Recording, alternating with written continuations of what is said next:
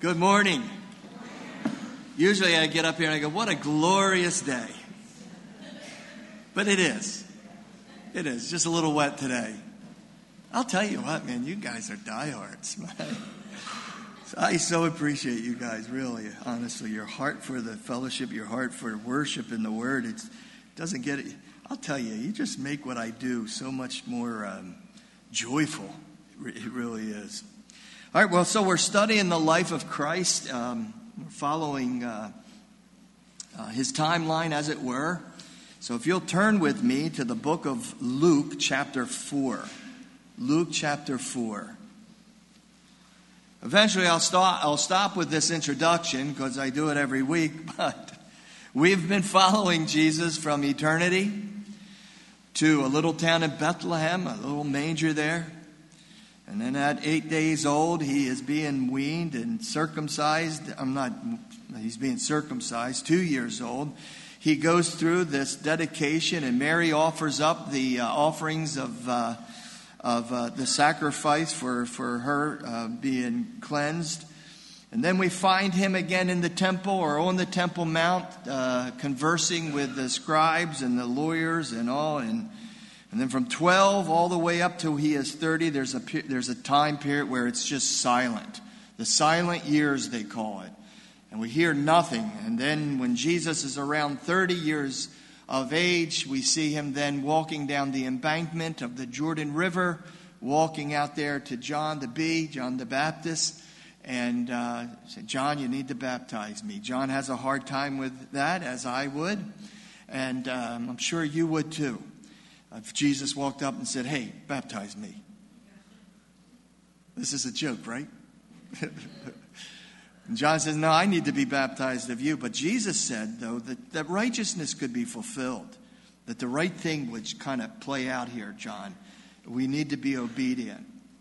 To kind of bring John the Baptist's ministry to an end. This was the last act. He is called the Elijah of the Old Testament, John the Baptist. And Jesus kind of, I don't think he sternly told him, but forcefully, you know, no, John, this is the way it's got to be, got to happen. He baptizes Jesus, and when as Jesus comes up, uh, and, and, again, until we go home to be with the Lord, we're really not going to know what that scene looked like. Some have said it was like where the heavens would scroll back. That's what I think because I see the same wording in the book of Revelation. But something comes out of this opening. It's not a literal dove, you know, a, a bird, but I, I believe it's something that took the form, a shape. And that would be his glory. The Old Testament, we call it his kabod, a heaviness came down upon him. And the wording, could you imagine be there, being there?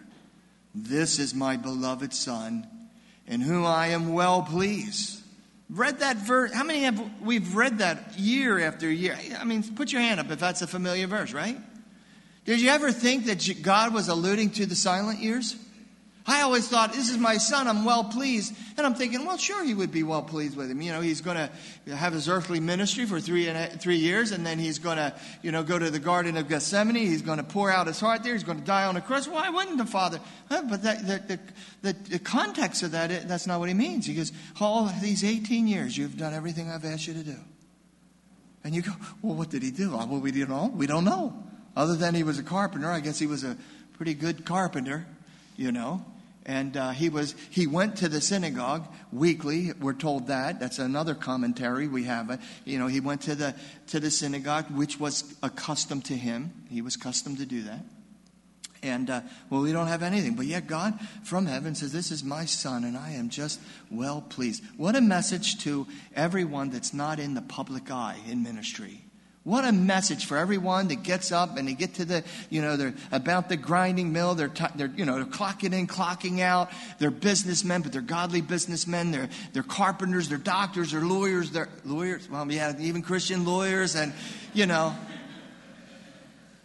But would God be able to say of us, you, I, me, this is my well, this is my son, this is my daughter, in whom I am well pleased? I pray so. I pray so. And the area we're going into now is that area of temptation. So, in Luke chapter 4, let's read the text together. Jesus, being full of the Holy Ghost, returned from Jordan and was led by the Spirit into the wilderness. Being 40 days tempted of the devil, and in those days he, did he, he ate nothing. And when they were ended, after his fast was over, he afterward hungered. My old King James said he was hungry. The devil said unto him, If thou be the Son of God, command these stones to be made bread.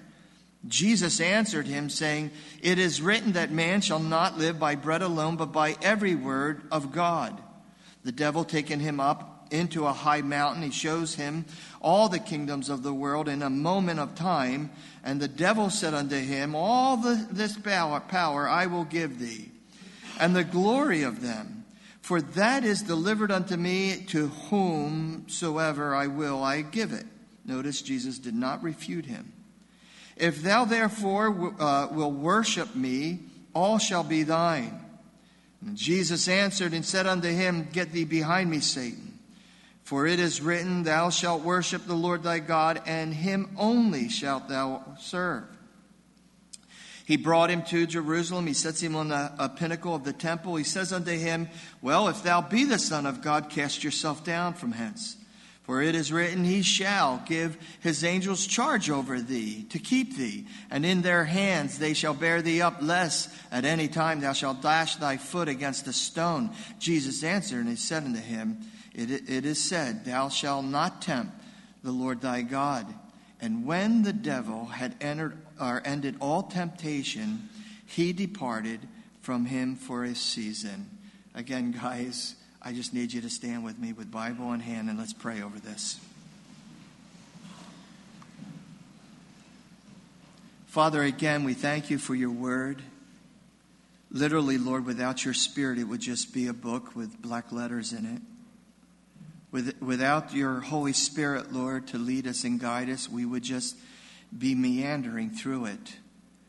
But Lord, you said that your Spirit was sent into the world not only just to convict people of sin, but to lead us and to guide us into righteousness. So, Lord, we ask that you would just again anoint our minds and our hearts to receive your word. We know, Lord, it is a written word, and we also know it's a spoken word. So, Holy Spirit, speak it to us, Lord. We love you, and again, just commit this time into your hands, and it's in Jesus' name we all pray together. Amen. Thanks, guys. Again, to many of us, this is just um, a familiar passage. But when we look at this, uh, there's so much that's applicable, things that we can apply to our own lives. Um, I want to just start off by saying if you're into titling anything, go ahead. I'm not until after I'm done. I never think about giving a message a title. Uh, when I speak up in Philly, that's the first thing there. What's the title of your message? I, uh, Luke 4. But there is a central theme here. And that I would say that theme would be that our Lord is an example in temptation.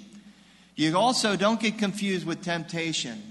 Many people think temptation means that little child that is, you know, told, "Don't take that cookie," and he just stares at it for a few hours till he gives in. Now, this is more like a time of testing, and it's it's different than a trial. The Bible tells us that we experience both. And I believe that God allows both. But it seems to be the temptation, the test is for you and I. Well, so is a trial, but it, the trial is a pruning. A trial is where it just conforms me more and more into his image. No, I don't think temptations or tests are like that and just to watch how, how successfully Jesus handles the, this test or these temptation, knowing that God has allowed him to go through these things. You kind of wonder why. Why would God allow it? Why would God want him to go through a series of tests? He's the Son of God, the God in the flesh, preordained before the foundations of the world. And then God, he, he's there. Now God says, Now I'm going to put you through the test. I think for two reasons, and these are my ideas. You're welcome to make as many as you want. But one of the reasons why God allowed him to to go through these tests is so that you and I would understand a very important biblical truth, and that is he can, as a high priest, he can sympathize with all our weaknesses. He can sympathize with our struggles. He can say to you and I through the Holy Spirit, when we're being tempted or put in a trial, he can say, Yes, son, daughter, I know what that is. I was there. I understand that temptation. Will you just look into Scripture? And that's the second reason. What would have happened to you and I? Where would we be today if it wasn't for this glorious passage showing us how to handle temptation, how to follow the examples of Christ if it was never here? Could it be that God, in His divine love and purposes for our lives, He says, Okay, son, I have to put you through this ordeal because there's a crazy church in South Jersey. It's just got to hear this. And they've got to see this. Doesn't it say that even Paul the Apostle, uh, from time to time, he would say to those churches, I have done this as an example for you to follow? He would even say, Follow me as I have followed Christ. Yeah, I think some of these things uh, are, you know what it's like? It's like an open book test. Boy, I loved those in school. Open book. Tests freak me out. I don't know why. Uh, you put a piece of paper, uh, and I just go dumb. What, you're asking me a question? You know, I remember in the academy, the first, the last exam we had to take there, it wasn't really that difficult. Ask any police officer. It's not rocket science, you know, to figure out some laws and case studies. And yet, when they put that, I froze. And I thought, oh, God, help me. I wish it was an open book test. It's open book test. But that's what it is. We have an open Bible test. And there's, listen, this might even be hard for some of us to embrace because of the, the, whole mentality of America Christianity. But some people have a hard time with that concept that you don't have to fail the test. Why would you fail the test? There's no timeline on it. He's not saying, okay, you're done at three o'clock or you're done. No, it's, it's for eternity. It's open book and it's all there. You know why the American Christians, uh, um, have a, because there is no desire for the word anymore. Mainline, the mainstream, whatever you call it, Christianity, listen, we are the minority. You say, oh, that sounds a little weird. Honest to goodness, there's not too many people, not too many people. And I'm not talking about just doing a daily devotion. I'm talking people who love the Word, who want to study the Word, who want to memorize the Word, people who uh, want to pass the test. They want to make sure they come out like Jesus. You know, this is my son. They want that to, the endorsement. This is my son and, or my daughter, who I am well pleased. These passages will show us. It is, it is, it is an example how to be victorious in every test, every temptation we might have to, to confront. Let's look at verse 1 and 2. Jesus, being full of the Holy Ghost, returned from Jerusalem, was led by the Spirit into the wilderness. Now, being tempted, uh, uh, well, I'm sorry, being 40 days tempted of the devil, and in those days he did. Uh, he did eat nothing, and when they were ended, he afterward hungered. He was there. Listen, I, I fasted for a week and thought I was going to die and you do the craziest thing. I, I, went on a fast one time with some friends for a week, and this is before I tried to eat, start to eat healthy. But um, uh, the first place I hit was the Colonel's Chicken, Kentucky Fried Chicken. Not a good thing to do after a week of fasting. 40 days with nothing to eat. Again, uh, you, uh, there's a few things I want you, you to notice uh, the, the, circumstances around this. Notice it, that this is right after uh, Jesus had uh, this mountaintop experience. This is right after he and many, the multitude, heard, This is my beloved Son. Oh, this glorious day, a glorious moment. The Messiah is now entering into the world. The Messiah, the Lamb of God. And that's what John the Baptist called him, right? Behold, the Lamb of God that takes away the sins of the world. He received his Father's endorsement. And here, here's the point I want to make. This Satan loves to attack after any mountaintop experience. Go ahead and give the, the, the greatest Bible study of your lives, right?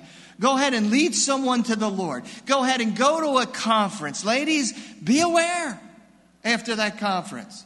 The enemy is not just going to want to lay back because you girls had such a glorious time here this weekend. No, that is when he loves to pour it on.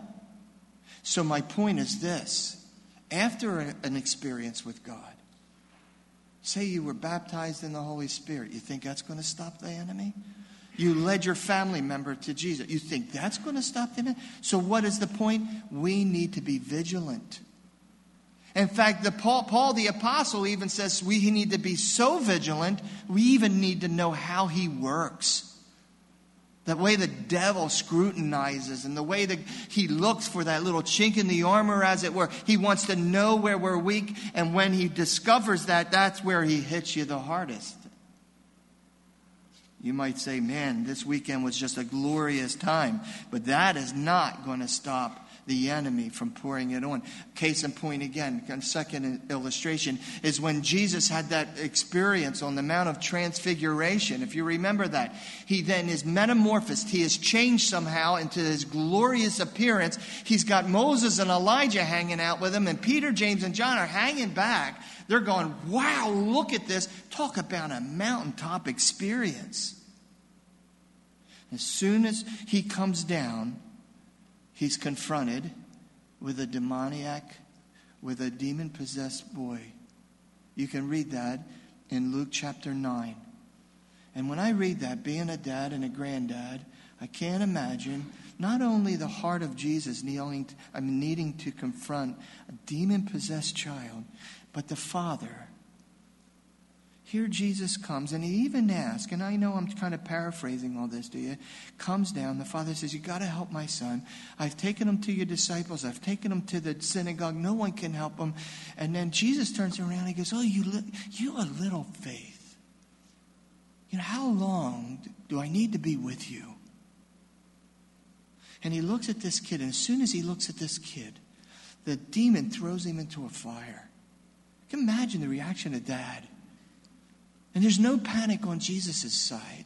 He commands this demon to come out of him, and the demon immediately came out. The disciples are so blown away with this thing. Why couldn't we do it? He goes, You know what? This kind, that blows my mind. I don't study demonology that often. But he says, This kind, the only way to get them suckers out is prayer and fasting. Prayer and fasting.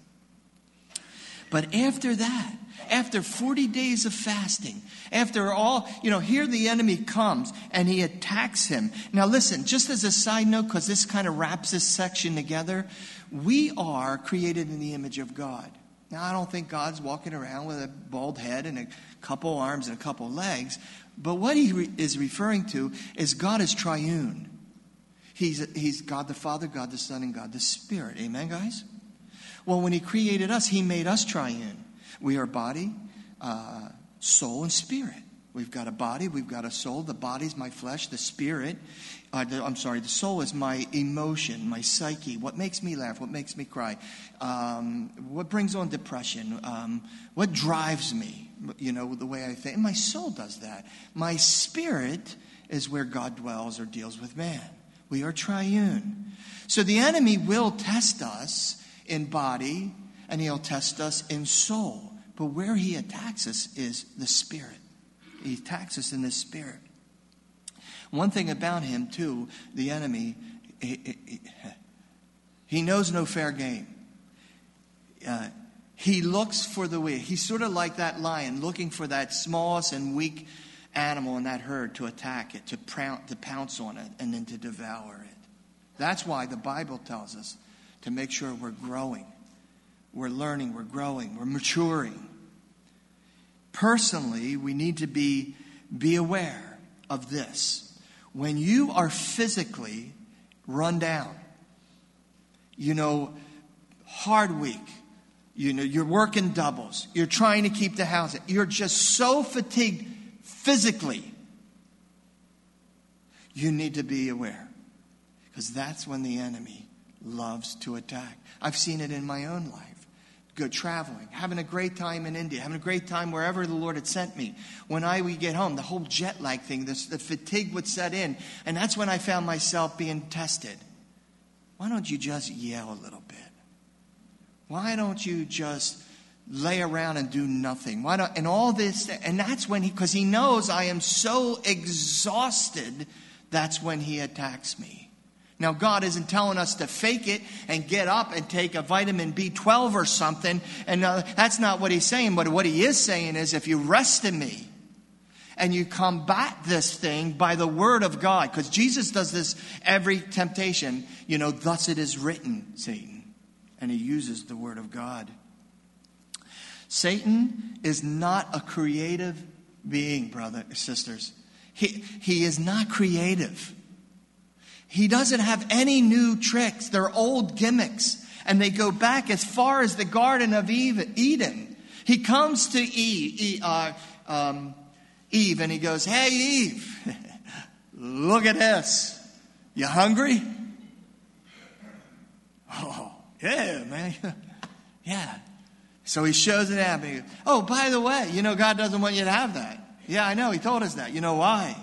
know why? He just doesn't want you to have this godly super knowledge. And if you take this, then you'll have all this superior knowledge. You'll know good and evil. Come on, babe. I don't know if Satan said babe, but you know. He's tempted him. No, no why, why, do I say it's not a new thing? Because it, uh, he, that's exactly how he tempted Jesus, right? Lust of the eyes, or the lust of the flesh, the lust of the eyes and the pride of life. I do want you to flip real quickly to 1 John chapter 2 15 because you need to see that verse, verse 16 of 1 John 2 in its context. 1 John chapter 2 starting with verse 15. These are his devices, the enemy. He's only got 3 of them. 1 John chapter 2 verse 15 says I hear rustling, so I'm going to just keep talking here until you get there. I'd give you the page number, but I'm using notes. It says, Love not the world, neither the things that are in the world. Notice the, the second phrase here. If any man loves the world, really the love of the Father is not in him. I love what we said in his commentary in light of this that that individual who loves the world more than the love of the Father can't experience the love of the Father. For all that is in the world, the lust of the flesh, the lust of the eyes, and the pride of life, that's not of the Father, but it's of the world, and that's why you can't experience that, that, that love of God. The world's going to pass away.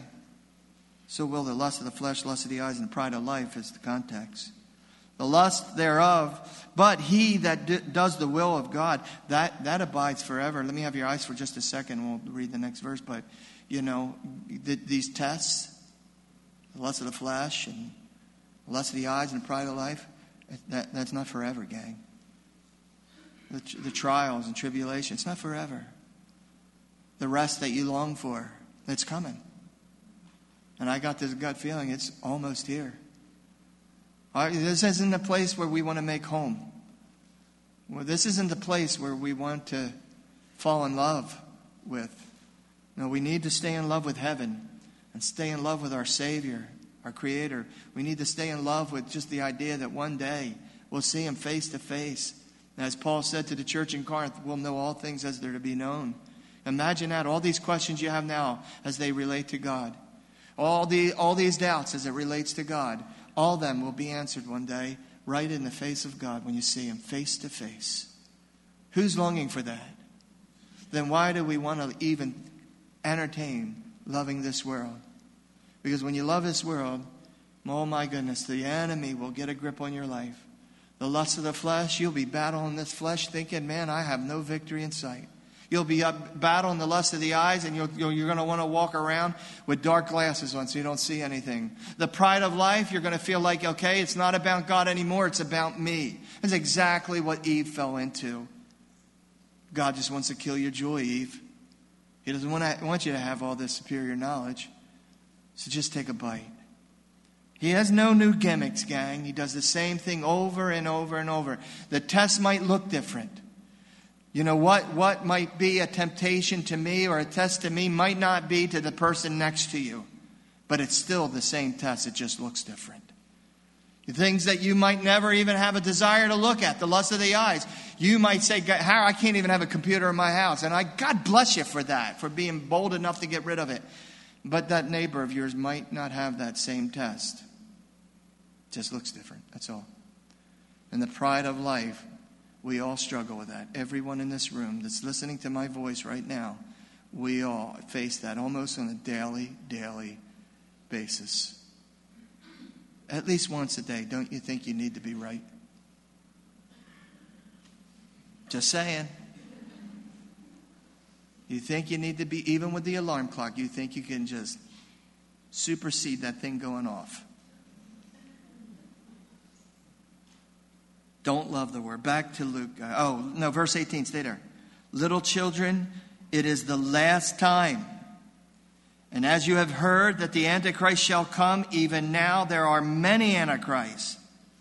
They would be the precursor to the main Antichrist, the Antichrist, whereby we know that it is the last time. Now, if John was alive today and he was penning this out, he would say something like this I thought we were in the last times then. You should see it today.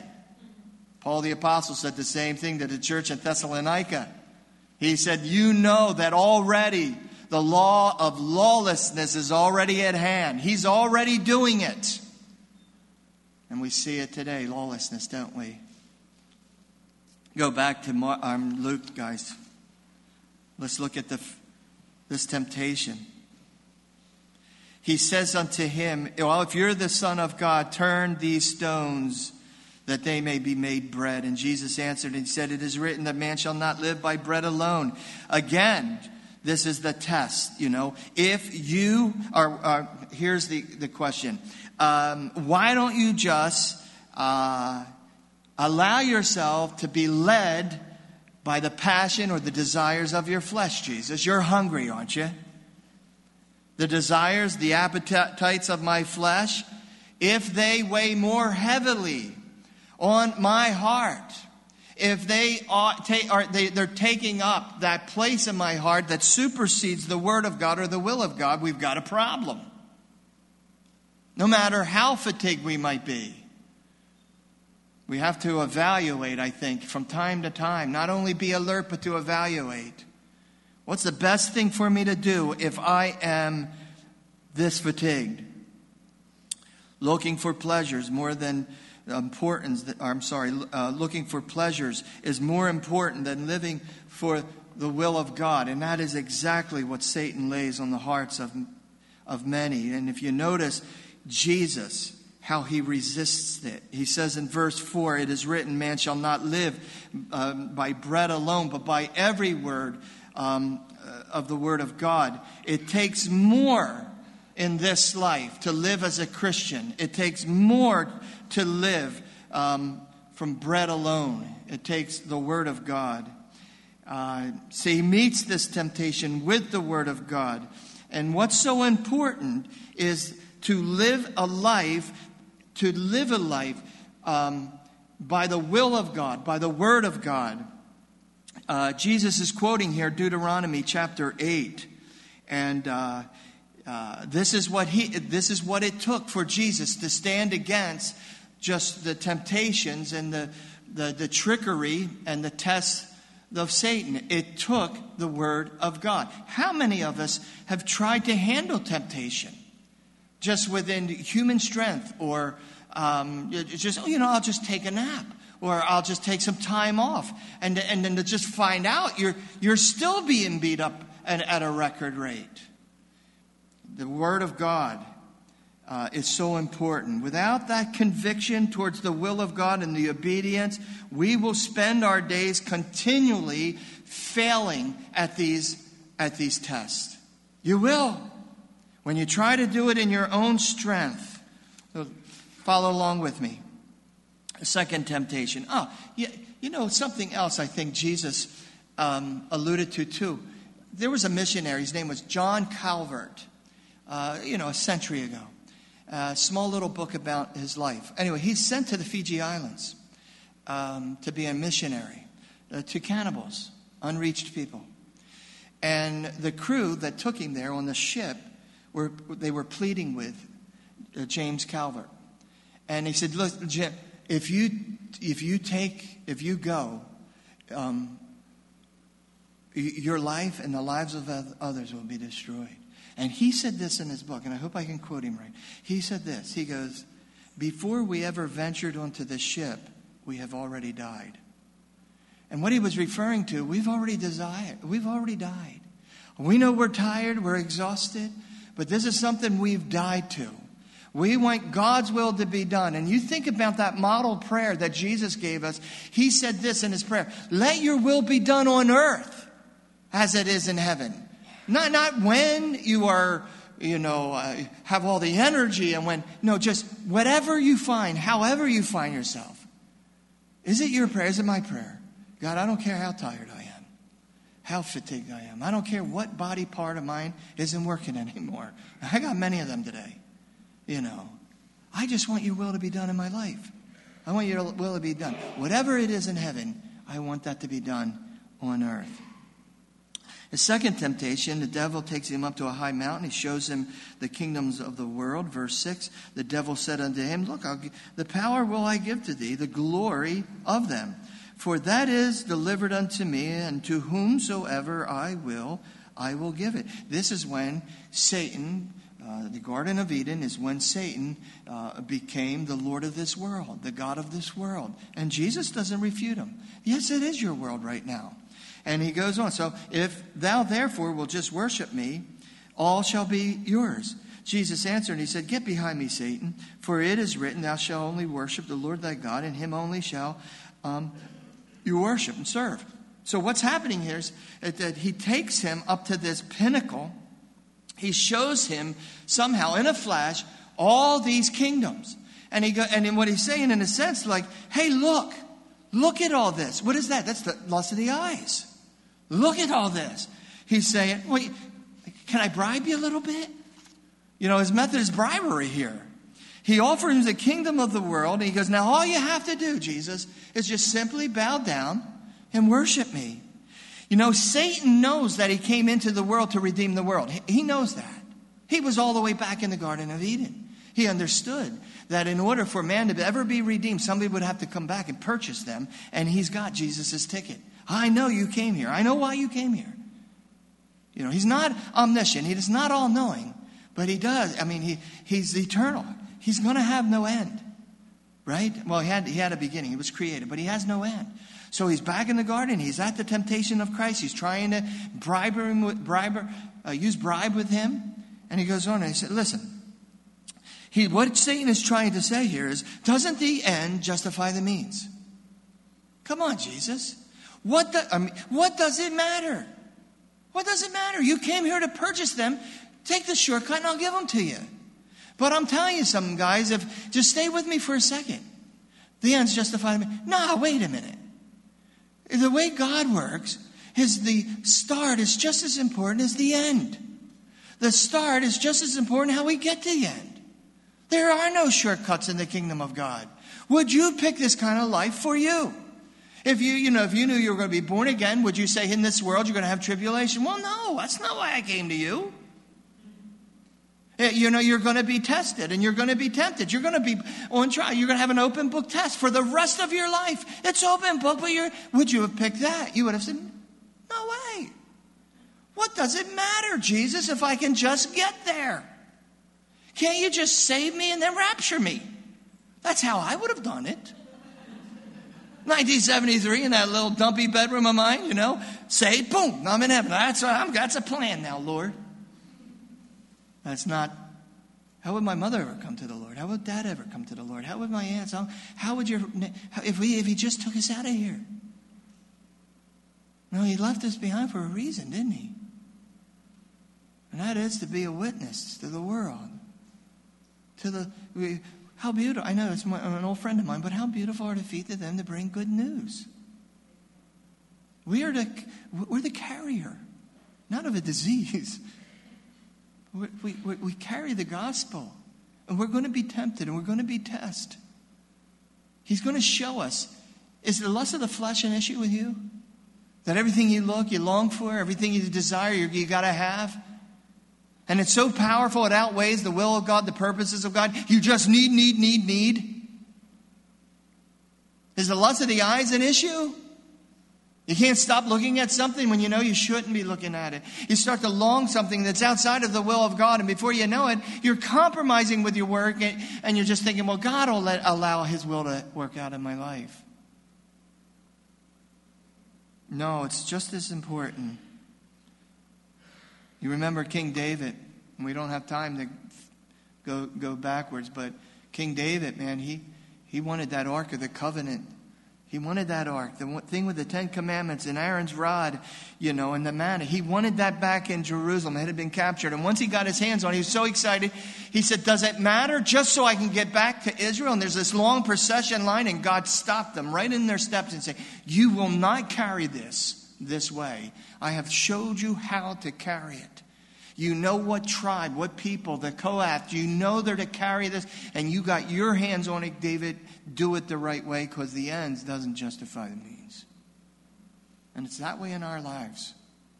Isn't there just a shortcut, Jesus, to get me there? Unfortunately, no, there's not. Your life is determined. It's determined unto man wants to die. And there's no shortcuts getting there. And there's no avoiding it. The best prayer you could pray God, please let your will be done on earth as it is in heaven. Because it does matter how I get there. Jesus, again refuting Satan, says to him in verse 8 Get behind me, Satan, for it is written, You're only going to worship the Lord thy God, and only him shall you serve. Again, Jesus quoting Deuteronomy. You know where it says, Get behind me? You can just write in your margin, it is total rejection and total obedience. He is rejecting what Satan has offered and he's obedient to God's word. Gang, that has to have precedence in our lives. Rejecting what Satan offers us, no matter how good it looks, how easy it looks. All this health and wealth and prosperity and all this stuff that's out there today in Christendom, that is the norm. We can just get closer to God this way by just adding this. Make it quick. You know, sometimes worship is just obedience. Don't you think? Is there any place in the Bible that talks about obedience that's predicated upon a feeling? Do you ever f- see that? No. Our worship is out of obedience. Now, are there times where you just can't help yourself? Tears are flowing, hands are up. Yeah, yeah, that, that's the cherry on the sundae.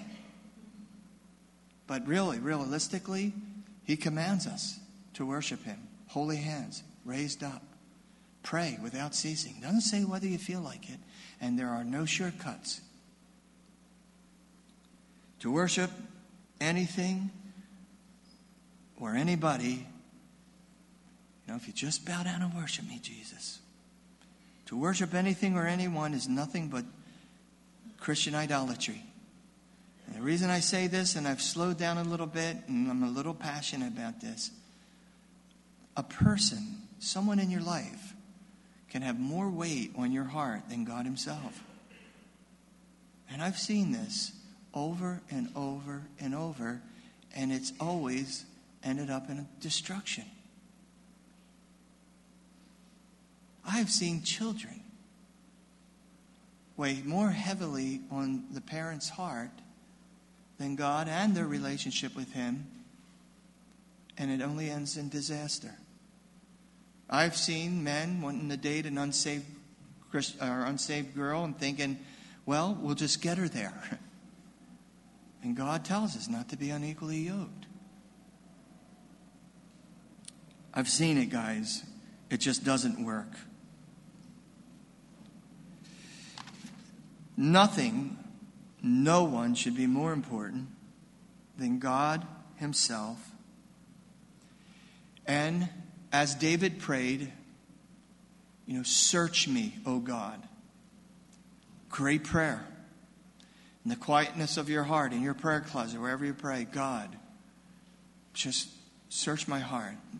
Is there anything, God, that I have placed above you? Anything? I've even seen ministers put the ministry above their relationship with God. And again, all I have ever seen was destruction, the ruin of a church, the ruin of a man, a woman. The only protection that we have in this area, only protection when we're being tempted in that sort, is the love of God, the love you have towards God, the heaviness that of God's word and God's purpose on your heart more than anything in this world. The glorious thing about this is if we keep everything in order, our priorities, God, you're first, your word, you know, He adds unto you those things that your heart's desires are. Not outside of His will, but He does. When I hear a mom crying for their, uh, their son or daughter, look, put God first. He'll grant to you your heart's desire. Don't reverse it. Don't start loving the kids more than God because I'll tell you what, that'll just end in destruction or uh, you'll just feel short that you've been shorted. But I love him. I just think he's so handsome. And no, no, no. Love God first. Someone said, someone out of the women's ministry, there's no missionary dating. Some of you's got it. Third temptation, quickly. He brings him to Jerusalem. He sets him on a pinnacle. He says to him, If you're the Son of God, then Cast yourself down from hence, for it is written, He shall give his angels charge over you to keep you. And in his hands shall they bear, bear you up, lest at any time thou shalt dash a foot against a stone. And Jesus answered, and he said unto him, You notice that Jesus, I mean, Satan was quoting scripture.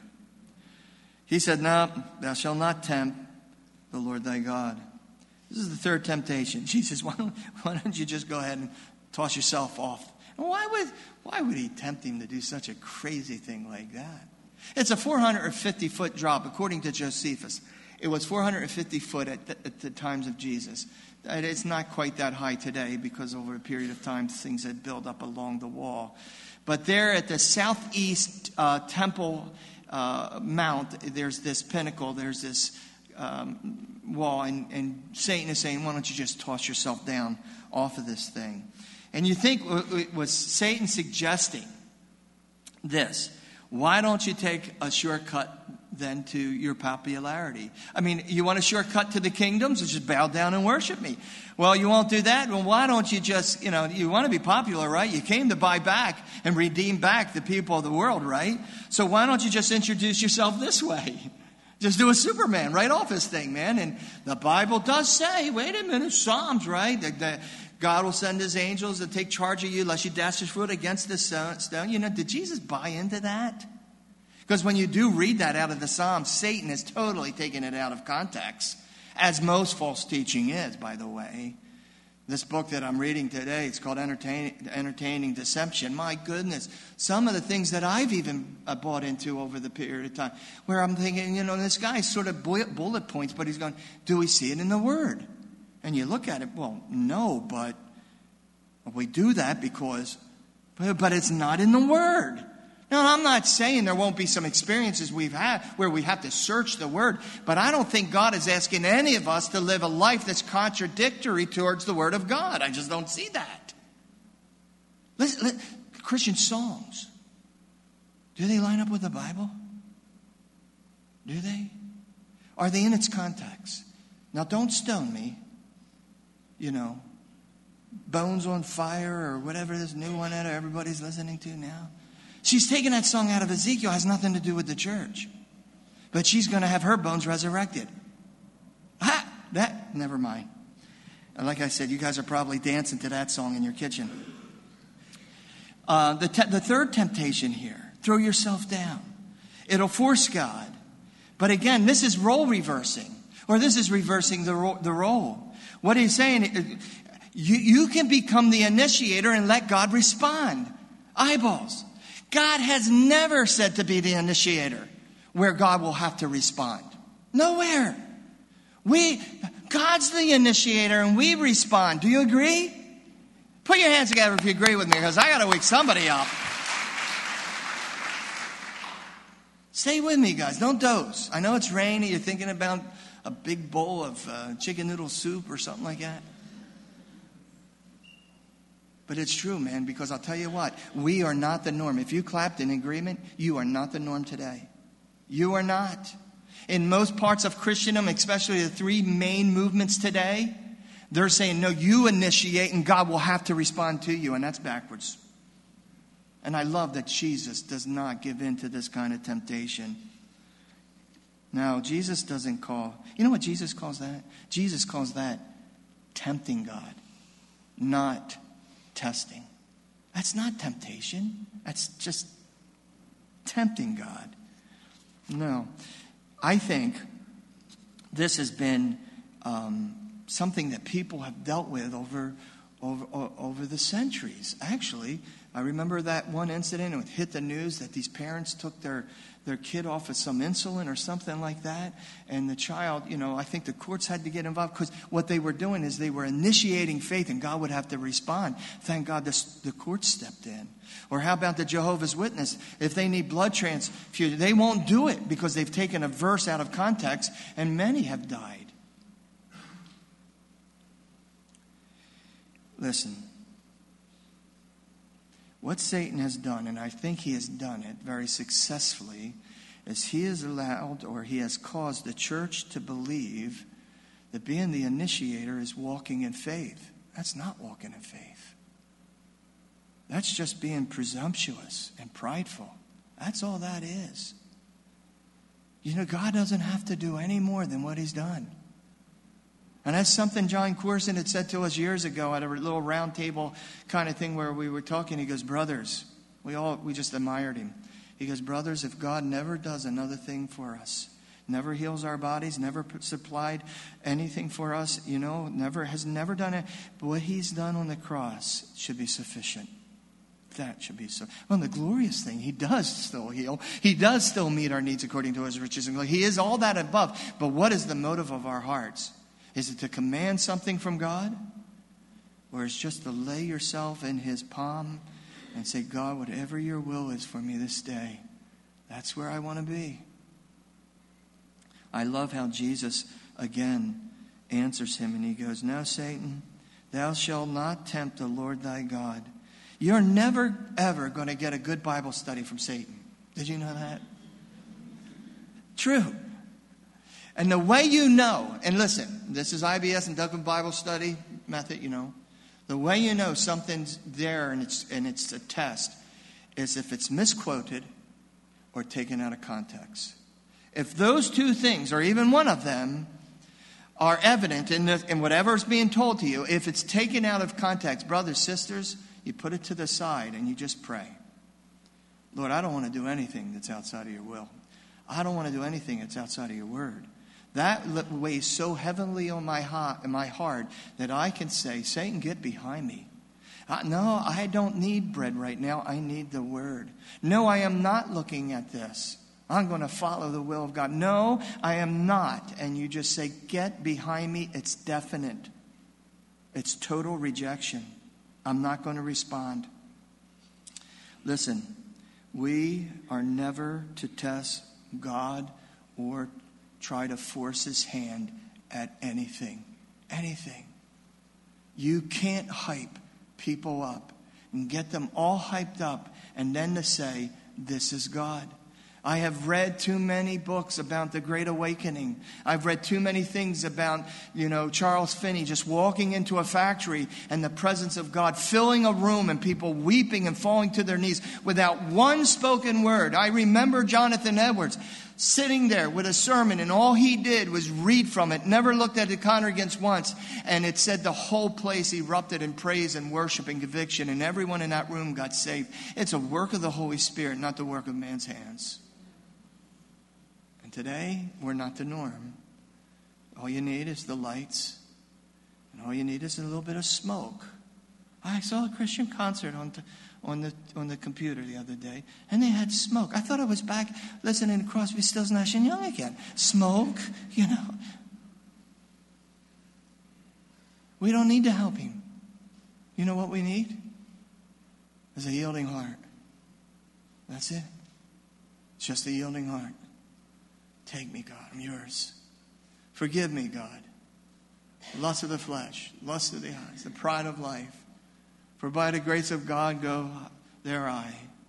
No better than anyone in this room. You're no better than any other church that exists out there today. We are here saved and sanctified and filled with His Holy Spirit because of God's grace and grace alone.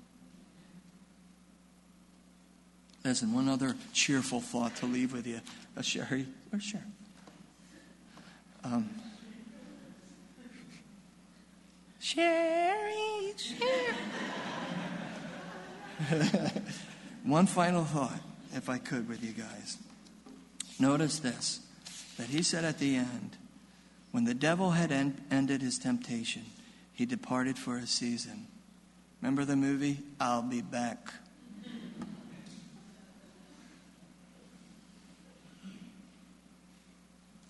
Thank God he showed us how to handle temptation.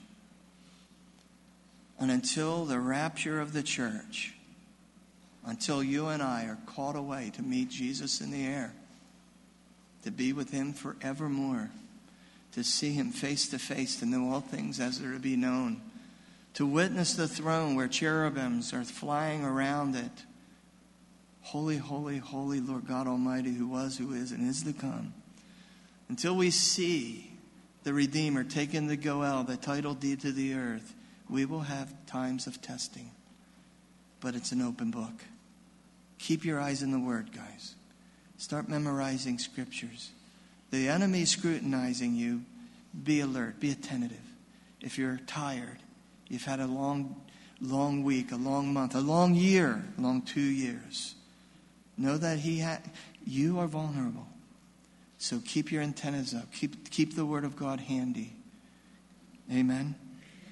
Let's stand together. And again, if you're in need of prayer, if you want to pray with somebody, if you're visiting here today, a lot of this might be somewhat foreign to you, some of the language, some of the concepts, and I get that. You know, talking about redeemed, you've never heard of that word before, and you're thinking, what on earth is. You're just trying to catch up with some of the words or phraseology. I get there. I was there one time. All of us have been, right? And we learn the Word of God and we grow in the Word of God. But if you're here today and you don't know Him in a personal way, that's where it starts. To know Him in a personal way. The Bible just says this, and it's so easy. It's an old friend to many of us. Behold, I stand at the door of your heart and I knock. And if any man hears, that's a spiritual voice. If you feel a tugging on your heart that you want to know him, or maybe you are here saved and you've been struggling, lust of the flesh, the lust of the eyes, and the pride of life, and you're going, No, you're right, Har. I didn't even know it was an open book test, and you just need someone to pray, pray for you. Well, make make it it's available. Come up. There's people in the prayer team that'll pray with you. You know, they're not here to counsel you. Some people are afraid. I don't, I don't want to be told what to do. They're not up here for that. They're up here to pray for you. They love you. Amen, guys? Father, we thank you for your word, and we just ask for your blessing upon us and allow your word to take a permanent residence within our hearts, God, not just our heads. We want to be able to live and breathe according to your word. We want to face the temptations, God, with your word ready uh, in hand to, to, combat some of these things, some of the lies that Satan has, Lord. So again, Father, we just offer our hearts to you, asking you to just take it in totality, God, every inch of it. We don't want any secret thing, Lord, as David said, create, search me, then create within me. That's what we pray, Lord. And it's in Jesus' name we pray together. Amen.